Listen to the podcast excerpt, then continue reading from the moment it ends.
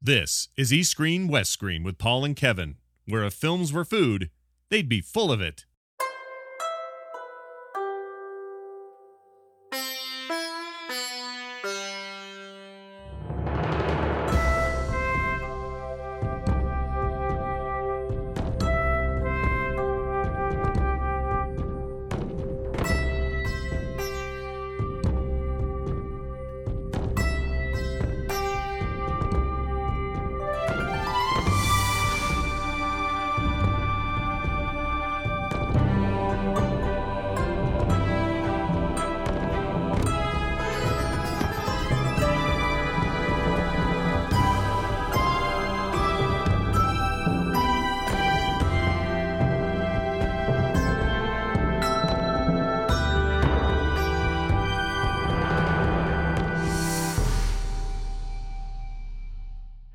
Everybody, and welcome back to another episode of East Screen, West Screen. This is episode 49 for Wednesday, November 24th.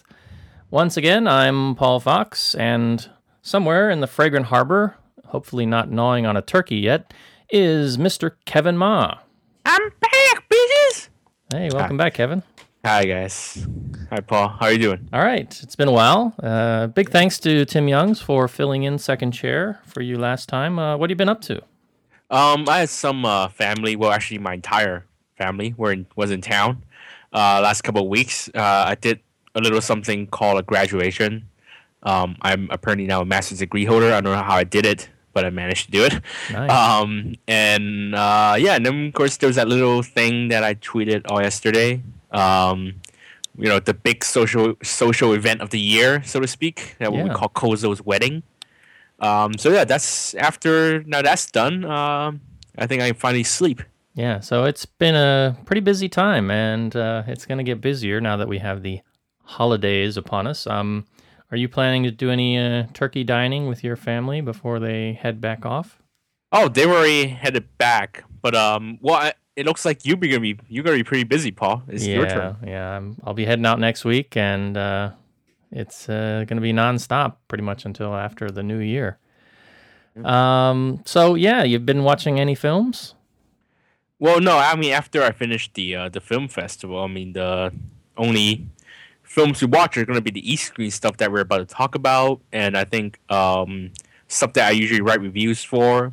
Um, but hopefully, with with the you know everything dying down now and going back to a regular schedule, hopefully I'll be catching a few movies. All right, and we've got a few movies to talk about today. We're going to be pa- playing a little bit of catch up uh, since Kevin wasn't here last time, and since there have been a couple films that we've seen, particularly for West Screen, and we haven't really talked about many West Screen films of late. We're going to catch up on some of that, plus some of the other stuff that we've seen.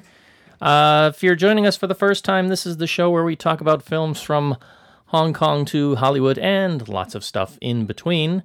But before we get into that, let's get into some news.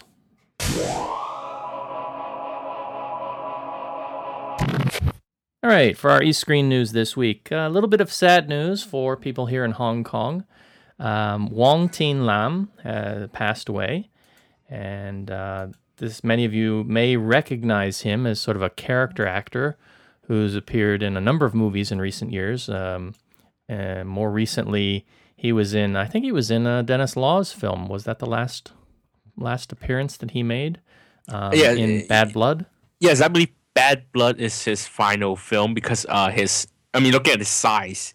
Uh if anyone doesn't know, he's usually the really big plumpy guy in um Johnny To movies and in some Wong Jing movies because Wong Jing is his son. Um yeah, his last film appearance was Bad Blood because uh his health hasn't been well for a while, so he's been making actually less and less uh film appearances. Yeah, and uh, he was in uh, he was in Election, wasn't he? He was one. Yes, he was actually nominated for Best Supporting Actor Yeah, uh, he was the one of the first sort of the older, uh, older leaders, if I remember correctly. Uh, Yes. My favorite, we were, were twittering a while ago about favorite performances, though. Um, the one that stands out for me always is his uh, role.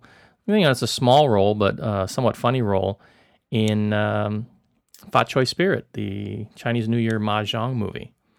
Yes, I always, as I tweeted, um, I always liked them in more comedic roles because I get, well, I guess because kind of his his appearance always made him a very comedic um, side character. Also, I really liked him in uh, the Mission.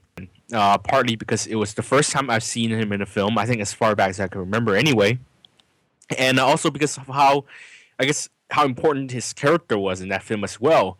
Um, actually, uh, Teen Lam Sok, as uh, people in the industry call him, is also quite well known as a director. He he directed he was a very successful director in the 50s and the 60s of comedies, and he was also um, he went to TVB I think in the 70s, and he was the mentor of Ringo Lam and Johnny To. I mean, you think about it, he he, he would mentor his son. Um, actually, Wong Jing I think was at MT, uh, TVB at the time, and um, so I'm sure they worked very closely as well. Um, but there's a funny um, story that Johnny To talked about uh, when uh, Teen Lam Sok was on the set of the mission. He said, and I tweeted about this. He he he had Teen Lam Sok was uh, actually loudly saying how he he he didn't know what Johnny To was doing. He said he never understands what Johnny To is doing. Um, whenever, whenever Johnny To makes a movie, he doesn't know. No one ever knows what he's what he's, what he's doing. So of course that's, kind of funny because he kept one because Johnny To respected uh, um, Mr. Wong so much, and, and how you know Teen Lam Sok always you know appeared in his film. So you know it almost seems like this kind of um, tough love father son relationship. Uh, and yeah, he's always seems like a very he's a very beloved character in the Hong Kong film circle, and uh, he'll be fondly missed.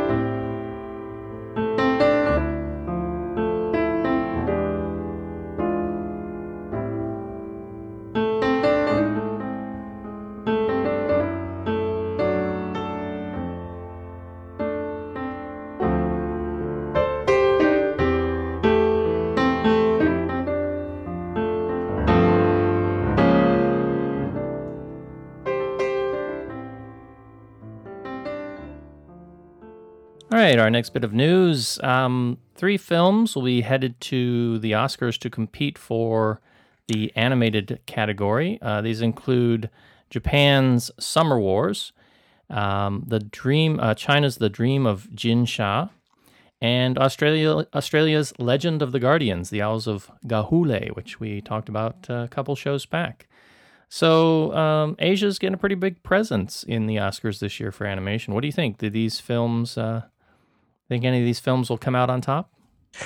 Well, okay, I, I think counting, you know, uh, Legend, Legends of the Guardian is kind of a stretch because that's a Warner Brothers film. I'm not sure Warner Brothers is a direct investor, but um, still, uh, it, it's uh, it's made by an American director, or I think Zack Snyder is Canadian or American. Anyway, American slash Canadian director. Uh, um, it's a Western Western money, and uh, you know, as great as that is for Australian animation, I don't think it does anything for Asian animation in general. I, I am, however, I'm not sure if we captured that burp, by the way. I am, however, very proud to see Summer Wars on that list because that's a film I liked a lot. Uh, and it's from a director that uh, up and coming director. I believe I named Summer Wars one of my best uh, Asian films of last decade. I think, and I said that um, director Hosoda Mamoru and and Madhouse they will they're very likely to become the next Ghibli if if um, Studio Ghibli ever loses its its footing as the the the, the leader of, of Japanese animation. Uh, I'm not sure about the Chinese animation because I've never seen it, but um, you know, good for them. Uh, it's good to see Chinese animation, you know, stepping up its game. Um, however, I'm not sure if uh, you've seen the uh, trailer for Little Gobi, the uh, Trewa invested uh, animated movie. Paul, have you I, seen I the haven't seen that yet. No. Yeah, you know, apparently Weinstein, the Weinsteins put some money into it, but it still looks like you know bad Flash animation. Um, that could, if anyone in the Academy see it, they might take away the uh, Dream of Jin Sha nomination away, just just to you know, just because they're the same country, because it was so bad.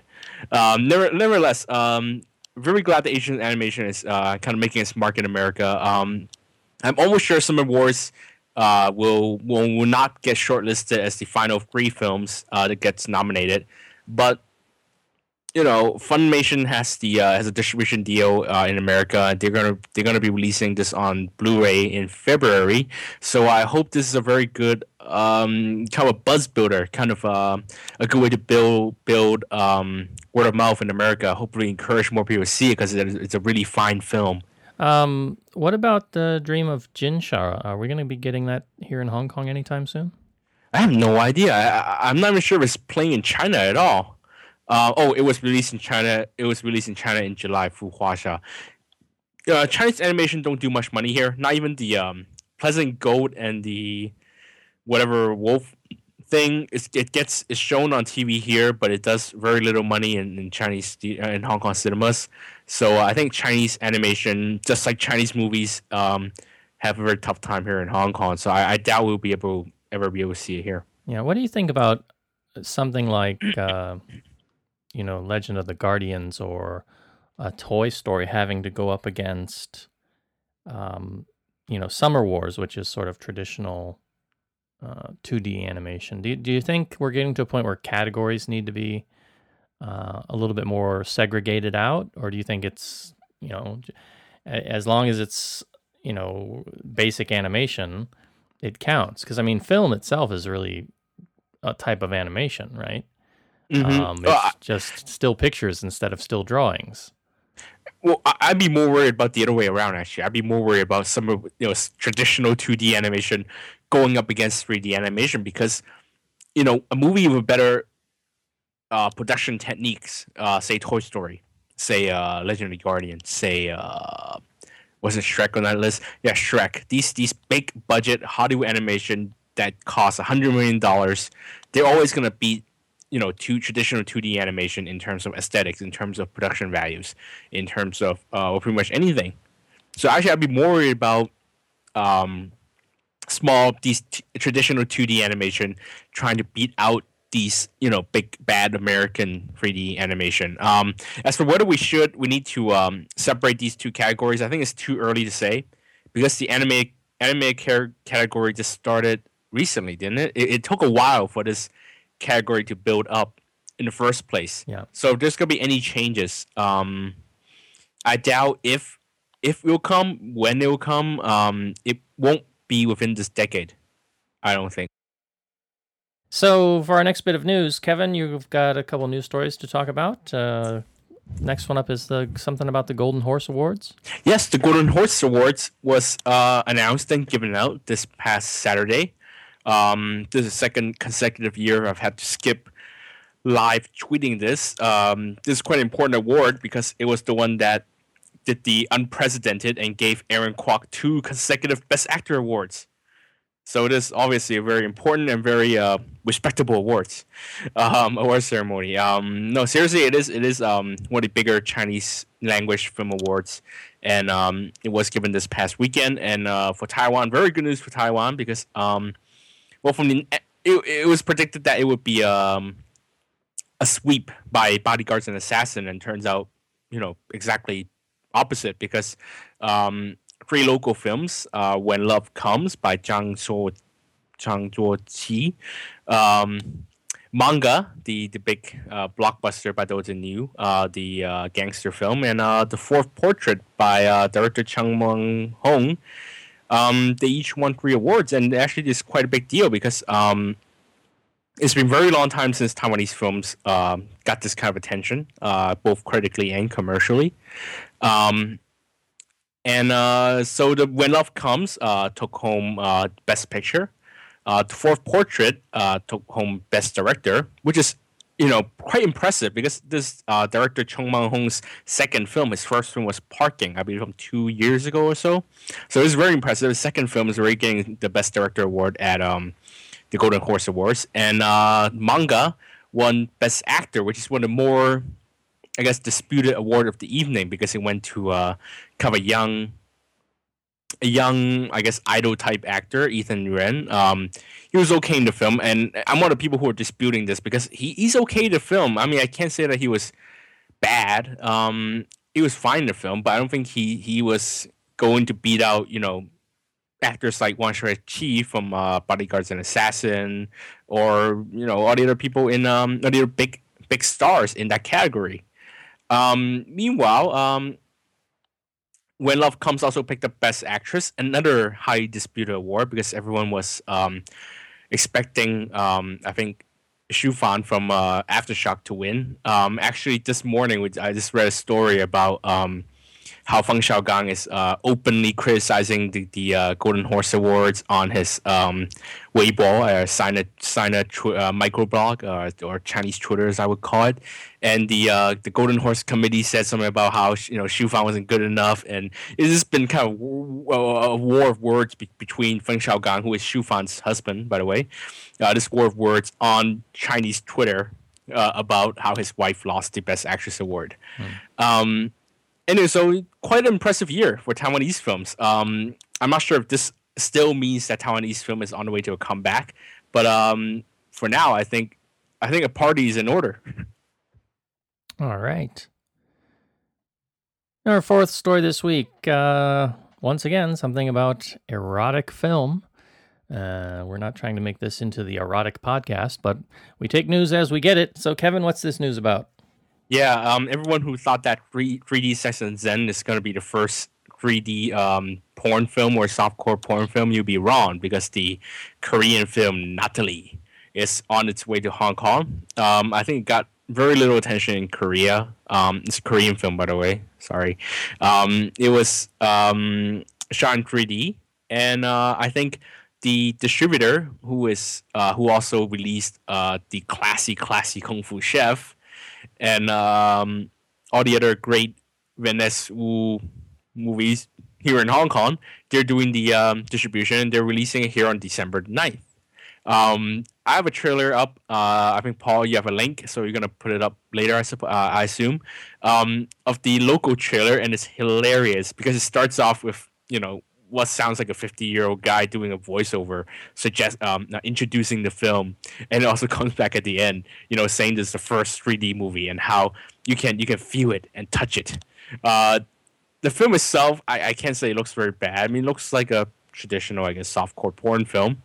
Um, but uh, just the way that the the very cheap and very quick way the distributor is trying to shove this in the theater to get the to get um, what I like to say the the first taste of soup, I guess we we say in Cantonese. Um, it, it's kind of funny, uh, and it kind of smells like you know cheap '80s um, distributing distributing work here. Um, so Paul, if you have a chance, so check out the trailer. This is going to be. I mean, has this taken the the the title of first 3D erotic film then away from Sex and Zen 3D? Yes, actually, it's been taken away for quite a while because I think when Sex and Zen 3D was beginning production, this film was already in post production, and it was already they already announced that it was going to be done, and it seemed like the um, the directors, I guess the investors were going to uh, to to rely on a foreign market to to uh, make money back on this movie, and it certainly has worked because look, it's coming to Hong Kong. Hmm. Well, if uh, that's your thing, uh, it's a Christmas come early, I guess. you can't touch this. You can't touch this. You can't touch this Can't touch this. My, my, my, my music hits me so hard, makes me say, Oh my Lord, thank you for blessing me. What am I to run and too hype it feels good when you know you're down. All right, that's going to wrap it up for our East Screen news this week. Uh, so now let's move on to our East Screen topic. Now, we're just going to do a little bit of catch up. As I said earlier, we're going to talk about two of the films that we talked about last time uh, one of which I hadn't yet seen, and the other which, of which uh, Kevin wasn't here to talk about. So let's, you know, set the Wayback Machine uh, for episode uh, 48 for a moment and talk about Vampire Warriors. Uh, so, Kevin, uh, I gave my spiel on Vampire Warriors last time. Now it's your turn. Okay. Um, well, I don't think I have to talk about the plot anymore, right? Because there's very yeah. little bit of it anyway. Um, Dennis S. Y. Law. Uh, if anyone followed my Twitter, uh, it seemed like I had my expectations very high. Not not for this movie to be good, but for it to be bad. Because we know that you know Mr. Law uh, is not just simply not. I'm sorry. I know he went to film school and everything, but he's just simply not capable of making a good movie. I don't know why. Um, he needs to hire a better screenwriter, maybe, or someone who's not him to be screenwriter, or he needs to hire a better editor, or someone who will defy his wishes and actually cut movies in a normal pace or something. But yeah, Dennis, Mr. Dennis S. Y. Law is just not capable of making a good movie, which is why I wanted Vampires, Vampire Warriors to be as bad as possible. Because then, if he's trying to make a good movie, it would just be kind of be boring, you know. Yeah. Um, and it was very close, and I was not disappointed because Vampire Warriors really sucked. Um, it. I mean, how, what can I say? I mean, you, you have a you have a vampire hunter who only walks around all, all night, and then she lives in a shack in the middle of in a place that seems to be Yau Ma Tei, and then it goes in this you know real time scene. It's like 15, 20 minutes long where vampires are hanging around doing nothing you know, even in it, you know, in any movie where you have any characters, I don't care if they have angel wings, they have uh, 11 inch peanuts, you know, or or um or you know, F cup breasts standing around talking for 15 minutes. I'm sorry, you just cannot make a good movie out of that. Um, apparently, Mr. Law's point um, in Vampire Warriors, uh, it does have a point, was that um, he wanted to make a film about finding meaning in life and that if you don't find meaning in your life then you're living like a vampire. I definitely got the point because i i found a meaning in my life and that was not to watch vampire warriors again. Um but uh, anyway you know it's it's it's kind of a curiosity. It fulfilled a curiosity in that it's almost how do i say morbidly entertaining to see such incompetent filmmaking on screen because only a man like Dennis S. Y. Law, who who is you know real estate developer and, and uses film as a side hobby and doesn't care about the money, could actually make such a bad film because no one dares say no, especially to a real estate developer. Who the hell would say no to that? Um, you know, I might lose all my flat if I ever say no to Mr. Law. So it's uh, so it's it's almost it's it's really entertaining and it's you know morbidly fascinating to see such bad filmmaking on screen because you know you'll never see it again. You know, no one since Ed Wood has been so consistently bad at filmmaking. And to me, I, I think Mr. Dennis S. Y. Law, I, I'll just I'm just gonna say right here, I'm calling him the Hong Kong Ed Wood. Well, you know, it's it's interesting that you mentioned that because I just I watched this uh, documentary that I rented off of iTunes last weekend called uh, "Best Worst Movie," Mm-hmm. and it's about this film that came out. I guess it came out in the early '90s called Troll Two, and mm-hmm. it's made by this Italian filmmaker who's made a ton of films, who went to Utah and just got a bunch of no-name actors to you know be in this film, and this film has since gone on to be considered the worst film of all time.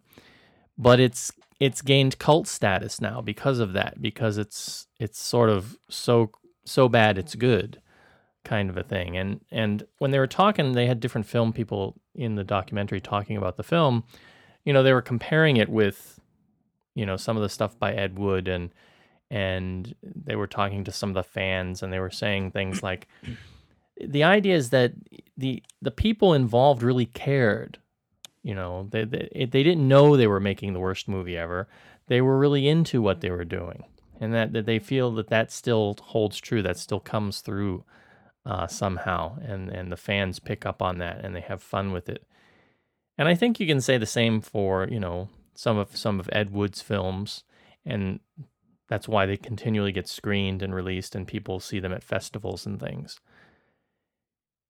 But you know, as I watched this film, because I when I saw the trailer, I was actually kind of excited, and I talked about this last time. The trailer gave me expectations of that I was going to see something different than what I actually saw, which was basically a bunch of people stuck in this lot and going around and talking about stuff that if you were a vampire you wouldn't talk about. Um, so so it was it just uh, nothing gelled up. Um, the, the the scenario didn't gel up in the film. The trailer didn't gel up with the movie. It was all sort of just very hodgepodge. And it's like they just threw it together. You know, Tim made the comment about the crane, you know, that you have all these people doing wire work and there just happens to be a crane in some of the shots, you know, because mm-hmm. it's just there in the way. And it, it's that kind of lack of attention to detail or or just trying to rush things through. I mean, Hong Kong films were rushed through in the 80s and 90s, but people cared about you know what they were doing. And now it's I don't know, it's kind of like they just didn't care with this movie. Um, and it, it I, as I watched it and I thought about Bad Blood, I found myself really missing and and having a sense of fondness for Bad Blood. Bad Blood wasn't a good movie, but it was a lot better than this one. Um, but this, you know, to talk a little bit about director Law, I you know I keep hoping that he'll get better. And one of the comments in the last episode uh, from Gary had said that apparently he's not going to be making any more films for a while, and that he is going to be looking to the north. I guess you know uh, he's got an eye on the mainland market and the money there, which means that you know obviously he's not going to be able to make vampire films or supernatural type of stuff or things like Bad Blood where um, you know villains get away with murder and things. Um, eh, but I, I, I you, you'd think that through trial and error, you know, the, the process over time, you start out as sort of a cruddy filmmaker, you make a lot of films, and you get better as you go. But that doesn't seem to be the case here. So it's it's kind of mystifying to me. Um, on the one hand, I'm sad that he's not going to be making any any films because I wanted him to get better. But on the other hand, if he's just going to make cruddy films, that's bad. That looks bad. That reflects badly on the cinema in general. Well, uh, you know, I, am going to argue and say that I don't think Dennis Law ever means to make a bad movie because again, it is his own money, and he is so involved in the movies. He writes himself, and and he he's so in, and he's a producer obviously, and he's so involved with it that I I doubt that he ever you know just ever say doesn't care. Um, he does hire very quality people. I mean, Herman Yao shot this film. Uh, he's also worked with Charlie Lam. Um, these respectable people. I think, I, I think it's just a case of him being such a boss, so involved in the film that no one dares to say no to him because he is the boss, and and he, he everyone does pretty much do it, you know, to get paid. I think um, they were act professionally just like the 80s i'm sure that you know when actually i would argue that people in the 80s because they were working so fast that they actually care less that it was even more workmanship at the time and almost as much as much workmanship there is in the dennis law movies i think it's just a matter of somehow him not learning how to make a good movie mm-hmm. it's a very sad thing it's almost like a dyslexic you know dyslexic child trying to make trying to write you know write a novel you know, and and thinking that he's written The Great Gatsby, but he's only written like, you know, uh, uh, Pleasant Goat goes to town or something every time, and it's just kind of sad to look at it. But at the same time, it again, it's, it's, it's fascinating to see to see such filmmaking. I think and I, I, guess that's where the Ed Wood comparison comes from. Is that Ed Wood didn't know he's making a bad movie, and I don't think Dennis Law knows that he's making a bad movie. You know, if he thinks that money, him making movies for mainland China will mean that he'll make movie, he'll make money, I, I think again, no, it's it just it's just delusional. You know, he might as well just stick to Hong Kong and do all the violence and do all the sex and do all the crap that he wants without without the censorship stopping him because oh, you know if anyone's gonna say no to him it's gonna be chinese government. And when the chinese government says no to him he's gonna be upset and he's gonna come back to hong kong anyway. All right. Well let's uh, move on to our other film we talked about last time under the hawthorn tree. Um, kevin you got a chance to see this as did i. Thoughts? yes yes. Any thoughts? Oh yes. Um I saw Under the Hawthorn Tree at the uh, as a closing film of the Asian Film Festival here. Um, and uh, I remember you said you like you like Zhou Dongyu, right? The the girl. Yes. Right. I fell in love with her before I saw the movie because I actually saw her at the um, I saw her at the uh, uh um, press conference for the film. Um, and I know I never saw I didn't see much of the clip. Uh, she didn't really leave much of an impression on me except that her pale face make her kind of look like a doll. Um, that's what I remember. But then when she picked up that mic and started speaking, you know, and then I was like, oh, that's my gooey. That's all I can say. She was she became my gooey. You know, very cute. Uh, very. She was very nervous. It's her first time in the film. Um, she's very nervous, and and and she's you know had that really cute innocent thing going uh, at a press conference. Um, that does kind of carrying the film, and her and and, and uh, Shawn Dou, um, they are really are the best part of the film. I think. Um, just one of Zhang Yimou's more simple movies. Um, because it is adapted from a novel, so um, it, t- it takes too much shortcuts. I think at points. Um, a lot, a lot of transitions with the intertitles. Uh, I'm not, I don't remember if we talked about this last time, but they use a lot of intertitles to skip over certain events of the book. Yeah, so, for example, yeah, I think Tim mentioned it briefly, but that was one of the points that kind of annoyed me a little bit. It was like, Yes. I, I don't know if they didn't have the budget to shoot those scenes, or they didn't know how to shoot those scenes, or they wanted to give the film more of a a, a novel like feel. Well, what Um, happened was that the novel is very long. I, Shawn Shawn Dou he explained because he's read the novel, um, and of course he, he's seen the film. So he the, the novel is very very long, uh, very very long. So he would he would just simply call this film kind of a, a highlight of what happens in the book. Hmm. So so in a way, I guess that's the only way Zhang Yimou could stick could stay faithful to the book is to to just you know gloss over. I'm sure he might have shot it. He might have you know the script writers might have written it, um, but you do he does have he does he he is working with a cinematic I guess structure or cinematic time frame, so there's no way he could fit everything in. So I don't like the way they chose to do it. You know, the these intertitles would be like, uh, I fit, I put down this Coke. I'm, I'm drinking Coke right now. I'm putting it down on a desk, um, and then you cut to black, and then you say 20 minutes later, Kevin took the garbage out, and then next thing you know, I'm in bed. I'm sleeping already, and that's the that's that's how it's kind of that's how it that's kind of how the intertitles work, and it's it's very. I said I think I said the word lazy after when I first saw the film, and um, and and, Ross um disagreed. Uh, he wouldn't say it's lazy, but I'm still saying that it's lazy script writing more than anything. Um, other than that, you know, Zhang Zhang Yimou for me, um, he always worked better in parts than in whole. Um, I really, I wasn't really with the film in the beginning, but um, later on, there are really, really well directed parts of the film, and you know, the parts that I like kind of expanded. I guess it kind of grew, and it kind of just overshadowed the parts I didn't like. So now I've, in hindsight, I or in retrospect, uh, I, I like the film more than I did when I first um, saw it. Um, I still like uh, another Zhang Yimou simple, simpler film, I guess, um, called uh, "Riding Riding Alone for Thousands of Miles." I like that movie more because um, you have more sense that Zhang Yimou is actually directing the movie, you know, rather than uh, in a way Zhang Yimou was kind of just st- standing.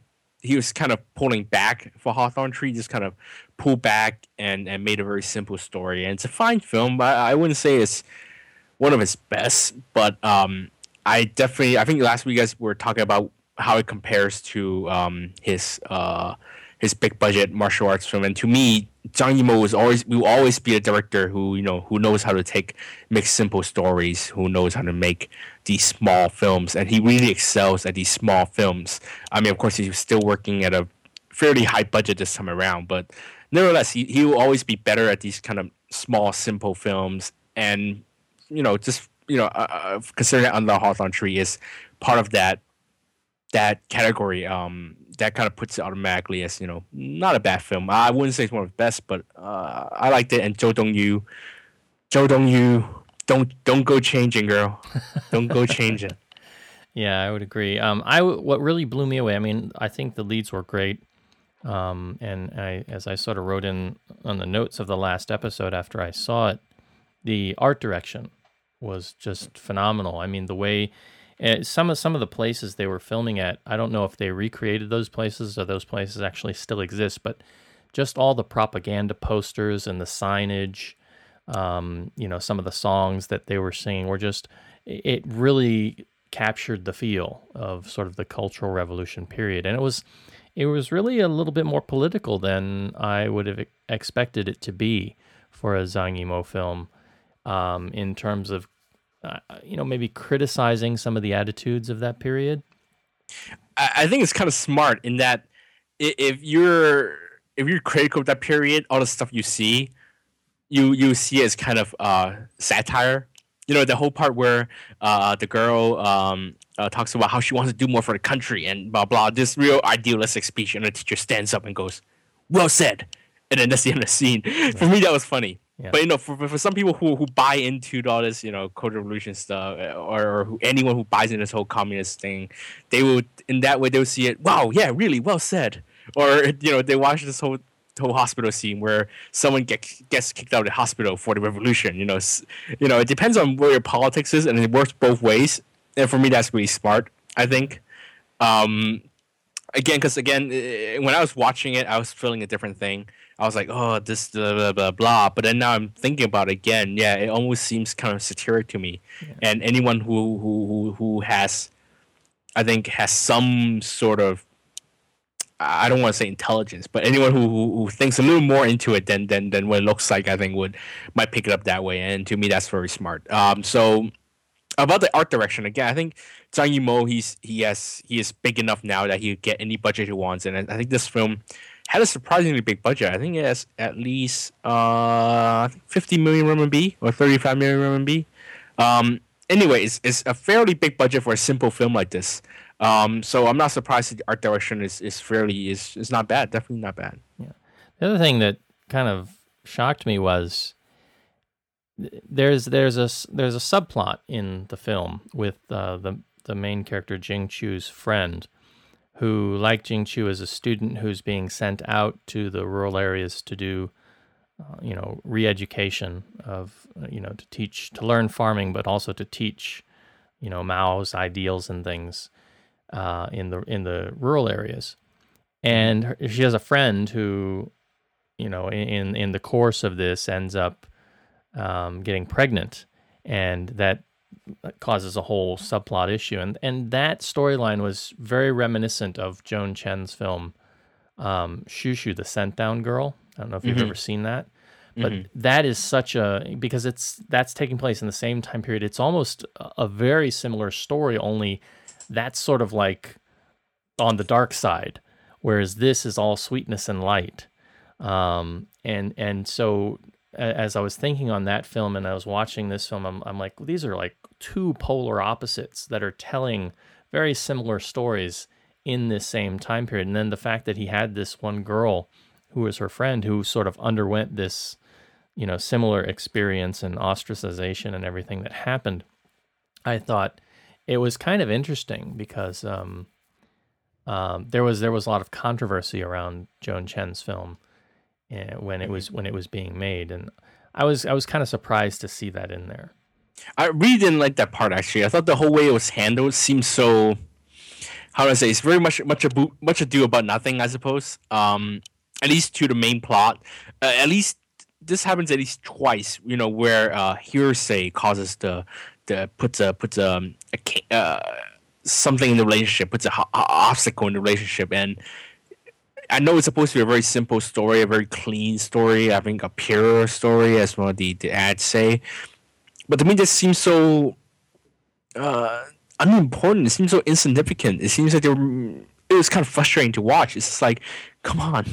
Uh, and then and the when it was solved, and you're like, finally. And then, yeah, to me, it was almost like some one of the criticism I believe was just saying Zhang Yimou is being simple for the sake of being simple, or he's being he's making a pure film for the sake of being pure. And I think that that criticism is very valid. Um, it almost seems like he's trying too hard to do this, yeah. to do the pure I thing. Mean, there there was uh, there are a couple moments where the, the the I guess you'd say the naivete of the characters is so highly unbelievable that it's it's kind of hard to take. But I mm-hmm. think in the overall context of the film, it's fine. I mean, it's it is what it is. You there's no there's nothing really unexpected that happens here.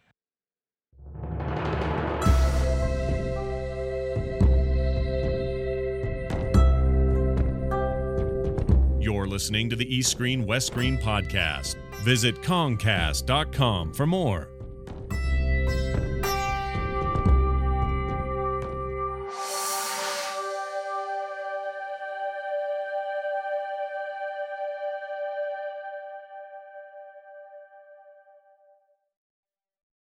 Okay. Well, let's move on and get out of East Screen and talk about some West Screen stuff. We haven't talked about any West Screen stuff for a while, so let's do a little bit of catch up with that as well. Only really have one sort of news item this week for West Screen News, and that is it's Thanksgiving weekend. Uh, a lot of big movies have come out and are coming out because of the holiday. Uh, biggest among them is currently the Harry Potter film, uh, the final book part one with, uh, with the uh, Deathly Har- Hallows. the Deathly Hallows part one. Yes. Um, now, Kevin, you were you were tweeting earlier, I think, um, talking about the film revenue in China, Mhm. and I saw this, and I was immediately angered, thinking to myself, "Why is this playing in China and it's not playing in Hong Kong?" Oh, it's very simple. I mean, China um, piracy. Um, it also it's also open in Japan because Harry Potter is huge in Japan. Also, it was a public holiday uh, yesterday. In But I mean, is it playing in cinemas? Yeah, yeah, in Chinese cinemas and in and, and in and in Japanese cinemas. Yes, because in Hong Kong it's very simple. There's no holiday in November. There's a holiday in December. So the kids get out of school in December. So this this this maximizes revenue here in Hong Kong. It's a very simple scheduling, holiday scheduling thing. Um, I believe several countries are dealing with this. Um, Japan again, public holiday. China piracy. It's very simple. Um, it's bad, but that's just the way you know these film scheduling stuff work. It was actually November, this November period. Um, one way too packed.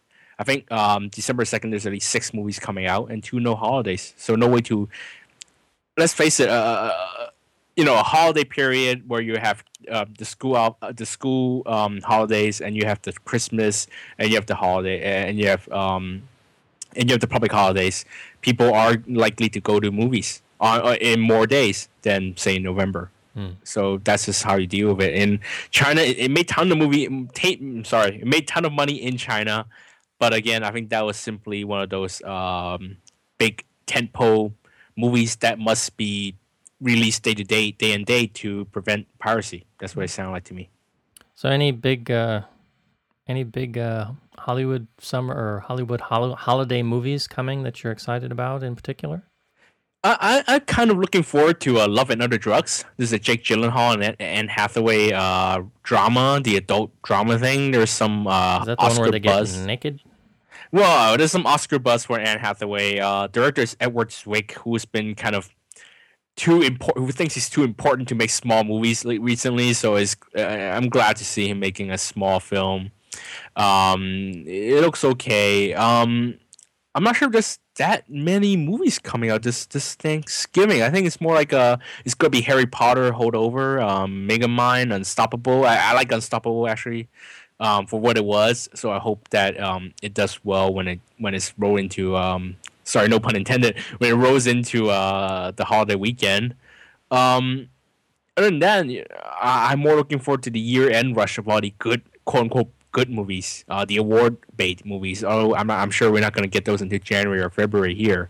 Um, but Christmas, Christmas, we um, I look more forward to Christmas because we have Mega Megamind, we'll have um, Norwegian Wood, and um, those two films are I'm quite excited about. And then we roll in January where all the mainland Chinese Christmas movies like uh, If You're the One Two, uh, Let the Bullets Fly, um, and then the the Oscar bait movies, and roll right into February, Lunar New Year. So it's gonna be very exciting three months. But right now, it's just kind of a, a low for me right now. So l- let me let my inner geek out for a moment and, and pick your brain on this.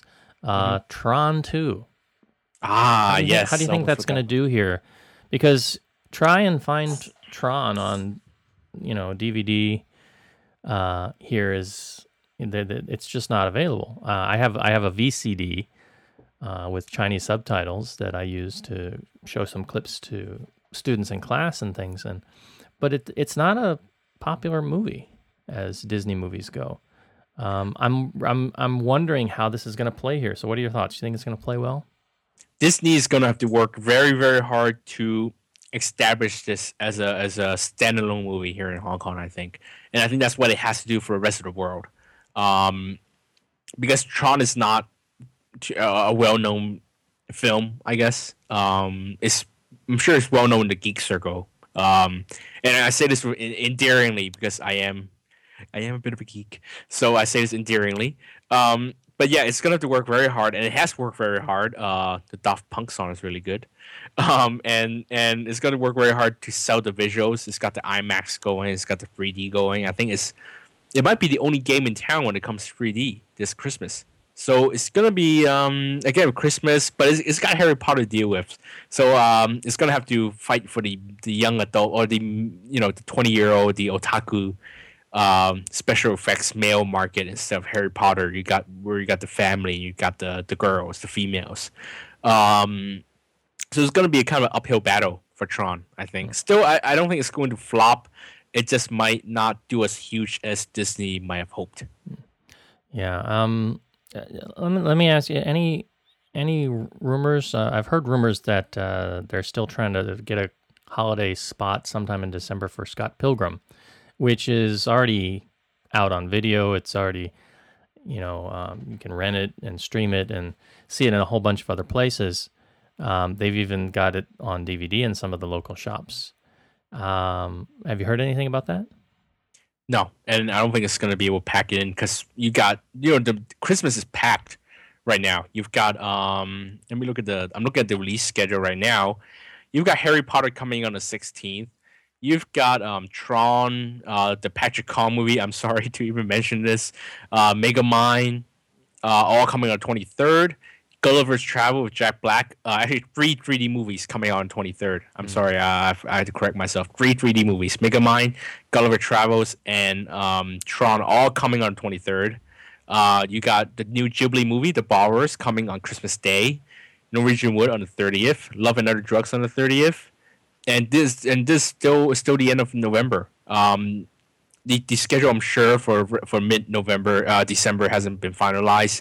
Uh, we might see a couple of small films, but for a film like Scott Pilgrim, you need the long. I think you need to sell a movie like that. You need a longer term buzz. You're gonna build internet. You gotta build internet word of mouth. Yeah. You've gotta you gotta appeal to the people who who use the internet and and make them see, and and um expose the film to them and there's just not enough time for that. And plus dvd is already out and it's all over the streets already. I think there's very little point in booking the theaters and doing promotion. Um i think direct to video it would probably do very well especially in the downloads sad to say. And bittorrent is to do very well i think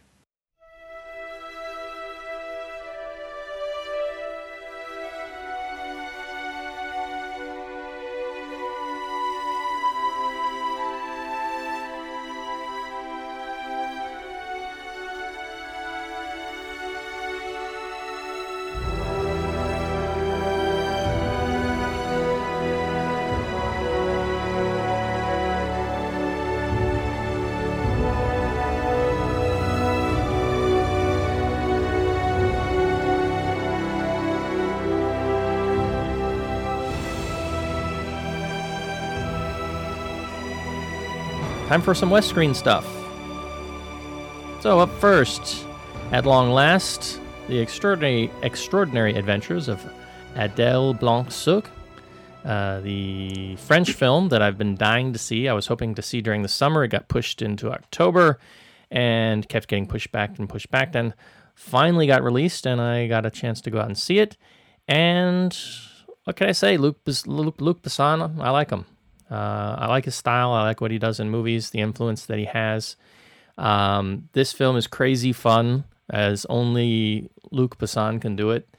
And it's ba- actually based on a French comic book series of the same title. Uh, you know, it's set in sort of a uh, kind of a Victorian t- era, semi Victorian era of uh, France.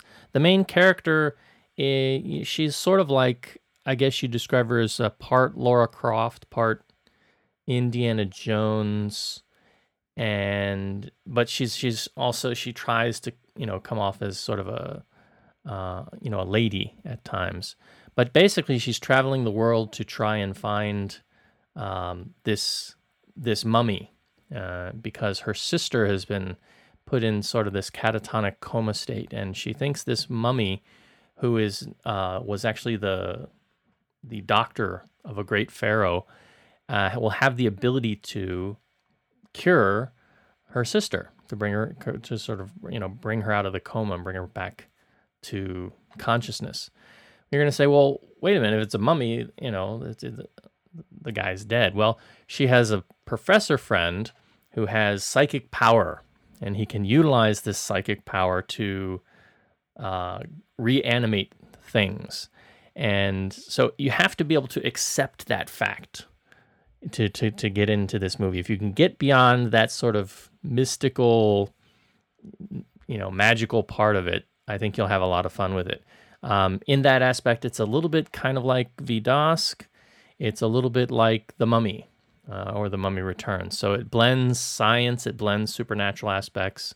Um, if you've seen the trailer, you've seen that there's a pterodactyl um, that gets resurrected. So it, it, kind of has a little bit of a Jurassic Park feel. The effects are a little bit weak in places, um, but the characters, I think, and the art direction and just the style of this uh, really make up for it. Um, you you know, if you go into this looking for state of the art Hollywood style effects, you'll be a little bit let down. But I think if you go in this looking for a film with a sense of fun, um, uh, good pacing, and a sense of humor, uh, you'll really enjoy it. There there were a couple sequences. There's a sequence where she's trying to break her professor friend um, out of jail that kind of goes on a little bit too long, but that might just be my sort of American sensibility, uh, rule of thirds kind of idea um, going on in, in, my subconscious somewhere. But overall, I really, really enjoyed it. Uh, I can't wait to get it on on video. Uh, hopefully, it'll come out in a in sort of a, a U.S. A decent Blu-ray region or something that I can uh, get a hold of in the in the future. And I'd say, yeah, if you get a chance, uh, definitely worth seeing in any format. All right, our other West Screen film we need to talk about, another big film for the year, The Social Network. Now, I haven't had a chance to get out and see this. I've heard great things about it. I do want to get out to see it at some point, even though I'm not on the Facebook, as they say. But Kevin, you've seen it, so you're going to take us through it. Oh, I'm sorry. I was on Facebook. I totally didn't know what you were saying. I was kidding. Oh, okay. Social Network. Um, it's a film I've been looking forward to a very, very long time. Uh, ever since I heard who signed up for it, I think we talked about the the production when it when it first started on the show uh, as part of West Screen News. I said that um, with David Fincher uh, and Aaron Sorkin and Trent Reznor on music, uh, it almost seems like the, the people for it is too good for this kind of story. And I'm wrong because the social network, um, the story itself is actually quite interesting. Um, don't take it seriously as a true story, first of all.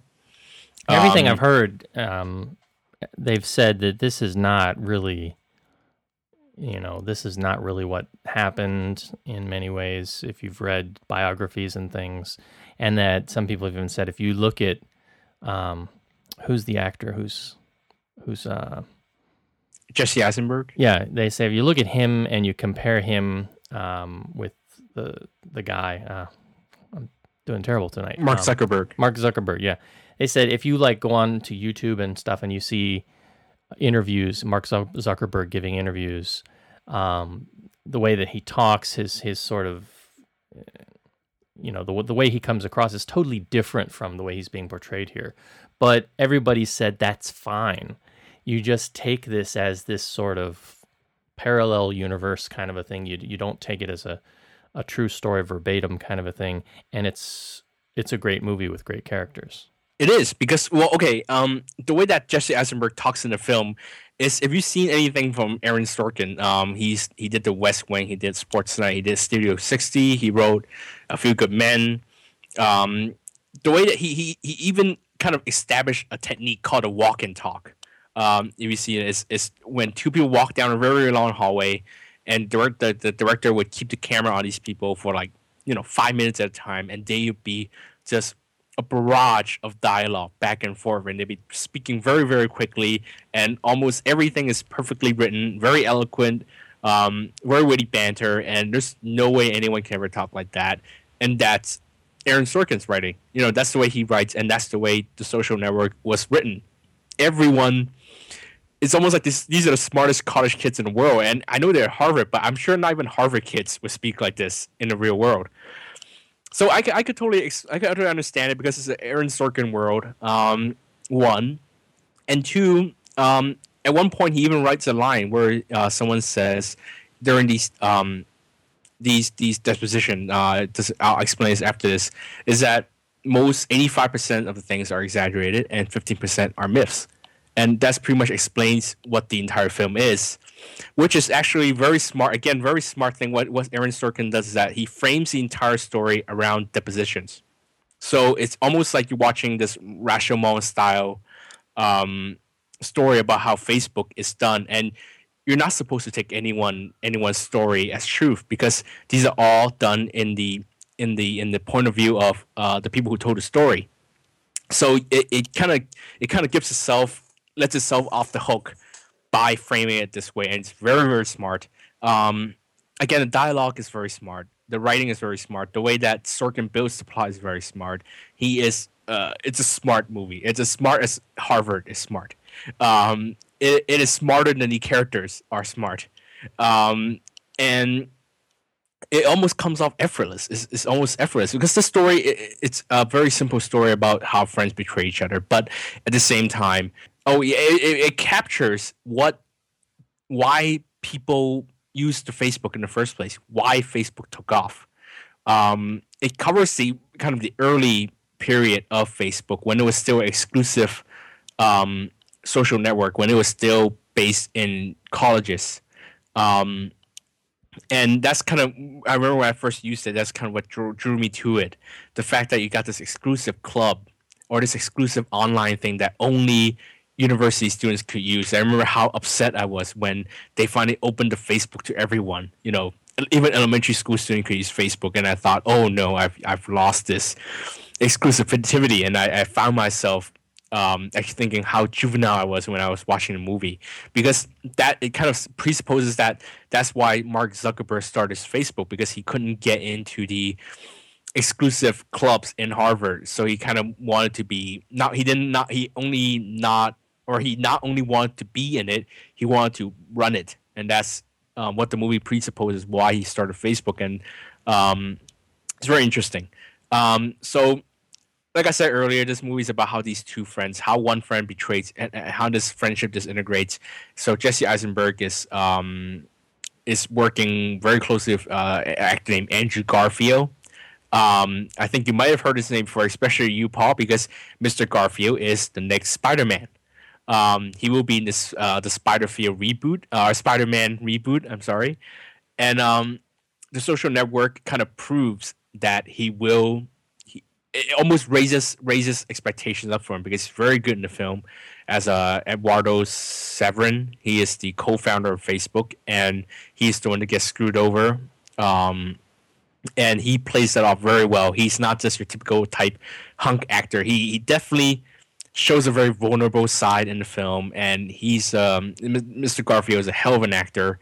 I think he, he even overshadowed Jesse Eisenberg, who actually is very good here because I've only seen Jesse Eisenberg in Zombieland, so I thought he was coming off as this another eccentric uh, Michael Cera type uh, comic actor, but he does he's very good. He's surprisingly good here as uh, Mark Zuckerberg. He these two actors uh, they do the Aaron Sorkin stuff very very very well. They have obviously have um, I hate say screen chemistry because that that kind of you know suggests that they're in some kind of romance. But no, they they're very good at playing off each other as actors, and and their scenes are great. Uh, they're very good.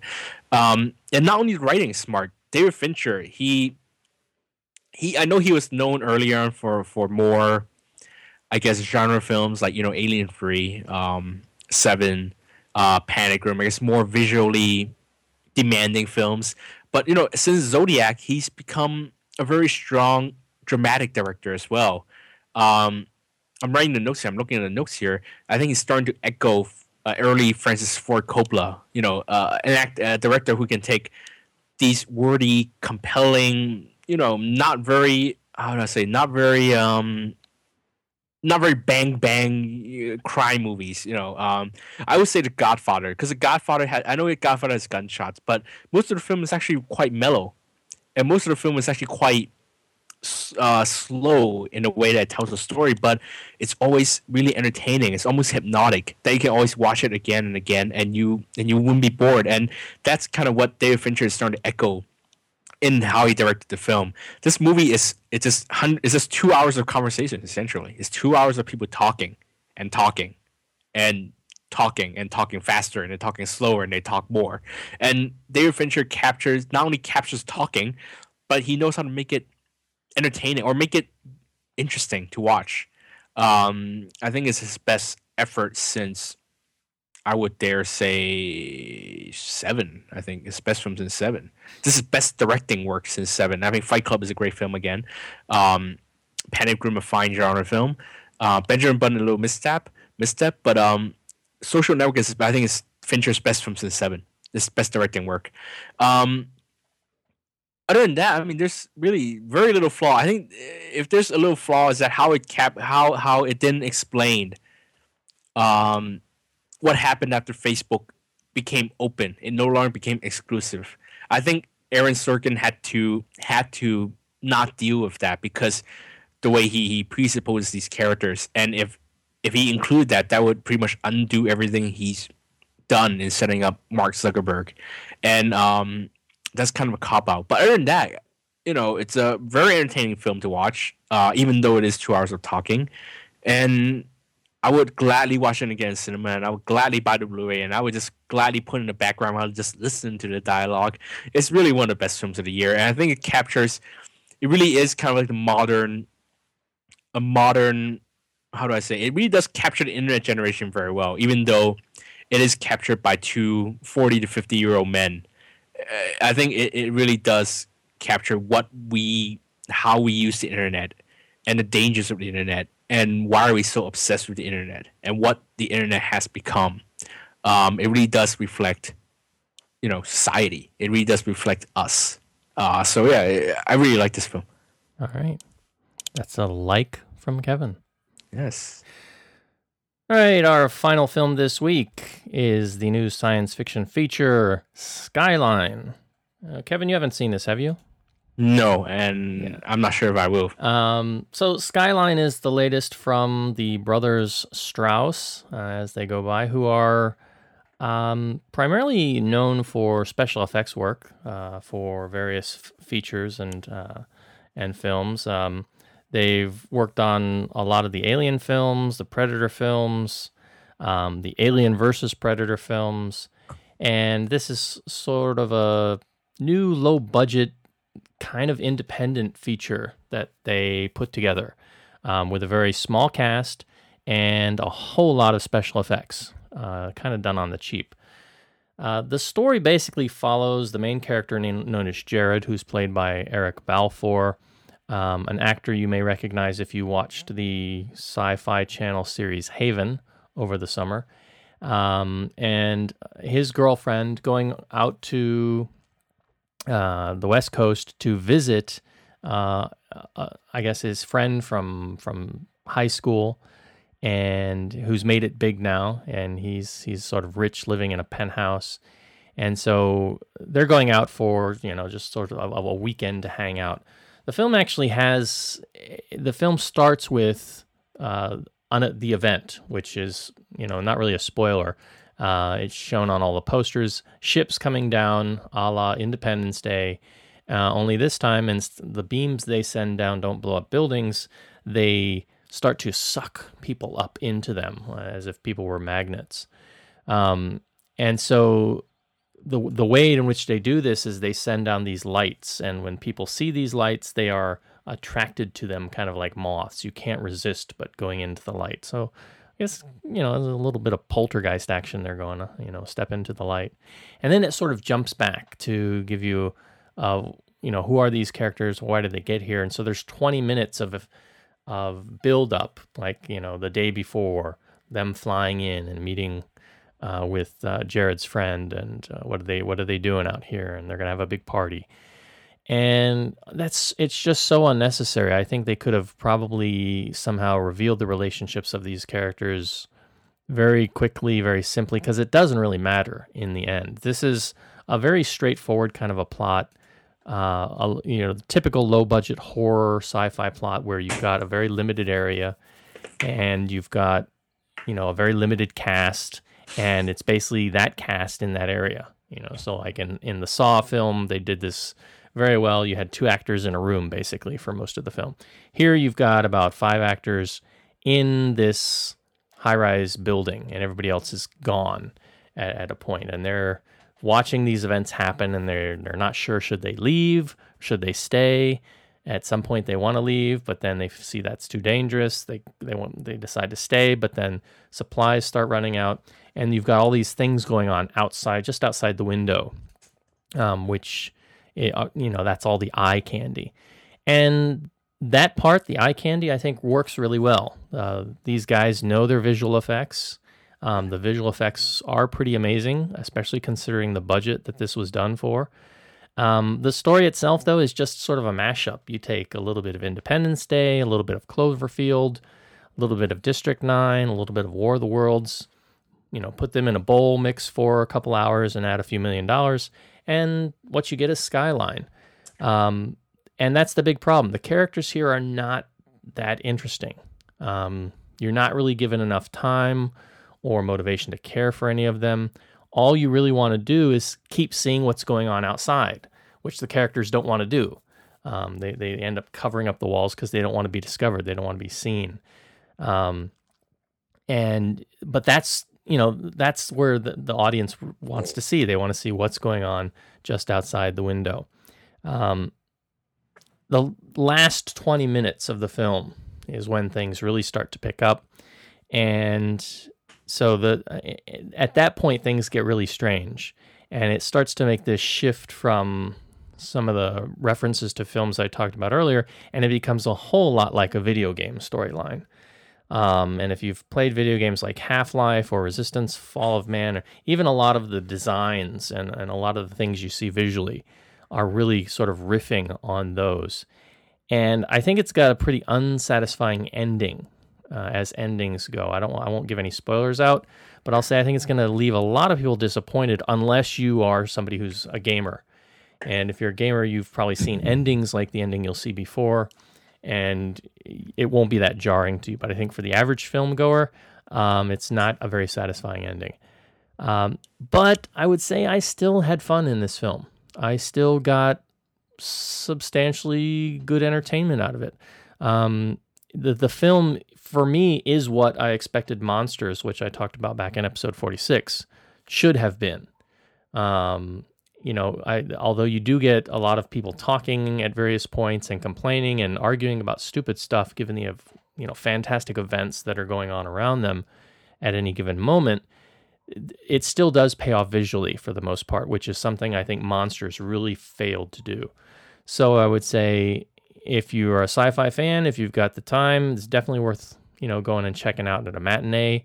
Um, it's certainly better than the a- Alien versus Predator films, and I'd say, hey, bring on a sequel. I'd be up for it. Um, I'd like to see where this goes. Apparently, there's a bit of controversy with this film. It's under lawsuit with Sony because the brothers were their their little production studio was supposed to be working on another similar type of uh, alien invasion film, something called Battlefield Los Angeles, or uh, let's see if I can. That film it got made? Battle Um, Los Angeles. Yeah, it's it's uh, but it's not being released until 2011, and Mhm. so because they did this one, and because they're saying the storylines are quite similar, um, they're trying to sue the brothers because they said, "Oh, you guys worked on this, and you're you're sort of undercutting us by doing an early release." And they're saying, "No, we didn't do anything wrong. We've had this release slot scheduled forever." And um, so, you know, it's one of those big Hollywood, you know, more money than God, so we'll just sue each other kind of things. Hmm. Um, but yeah, I you know, I, again, I think this is got going to have a very sort of niche market. Some people said this is comparable to some of the made for TV movies that you you would see on the Sci-Fi Channel or something. I think it's a little bit better than that, but not by much.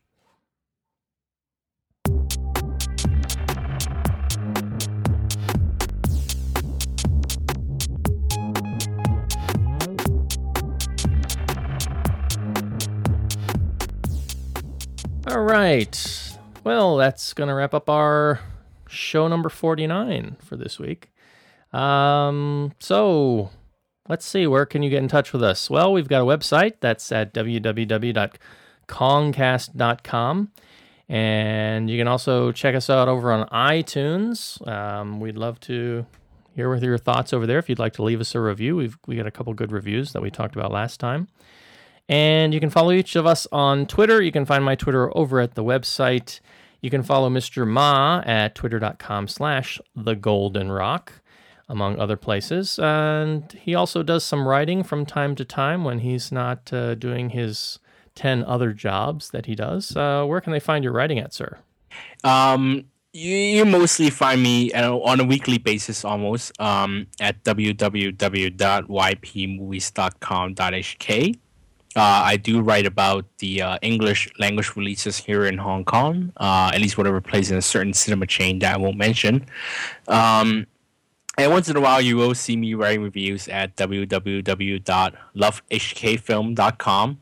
I also the blog, The Golden Rock, which you can access from the homepage.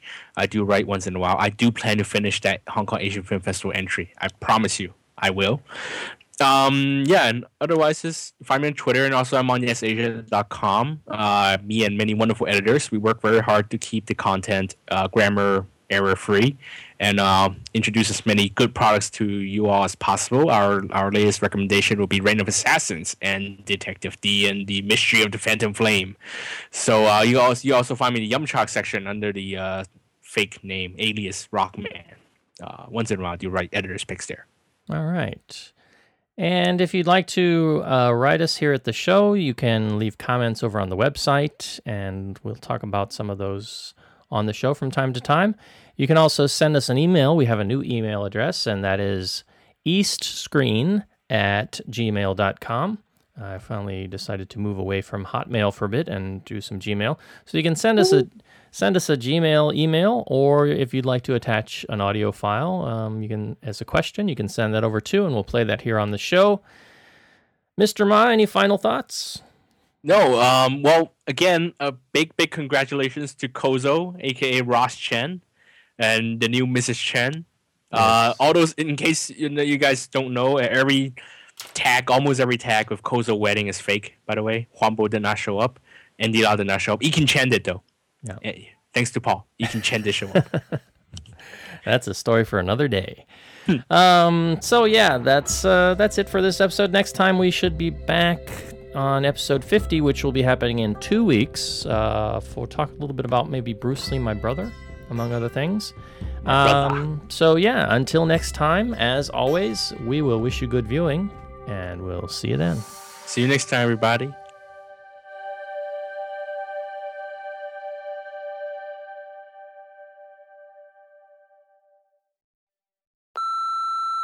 So, stay in Hong, stay in Hong Kong, then, Mister Law. Stay in Hong Kong. We, I like you. I, I watch your movies. Uh, I only pay forty bucks at the Dynasty, but I'll watch your movies. Come back. I won't buy your DVDs, but I'll watch your movies. Come back. Stay, please, Mister Wood. I mean, Mister Law, please. No, I mean, the Um, guy is, is a little creepy, don't you think? I mean, he he watches a girl play volleyball from afar. Of all sports, volleyball from behind a brick wall. And then later on, they go to a pond. You know, two of them, just the two of them. And what he buy? What does he buy her? A swimsuit. You know, I, those two things, and you know, she won't go to the hospital. I'll take a knife and slice my arm. Yeah, well, it's you know, it's You know, I, I you believe in free strikes. Love those, borders on insanity, I guess. Uh, you know, yeah, those were my free strikes. Sorry. Yeah, I don't think it's really as pure as it's Hey, trying to look, sell. look at look at Romeo and Juliet. You know, it's like okay, we can't be together, so we'll drink poison, right? I- Hey, yeah. that that movie had nipples and it was very PG. All right, that was pure. Right.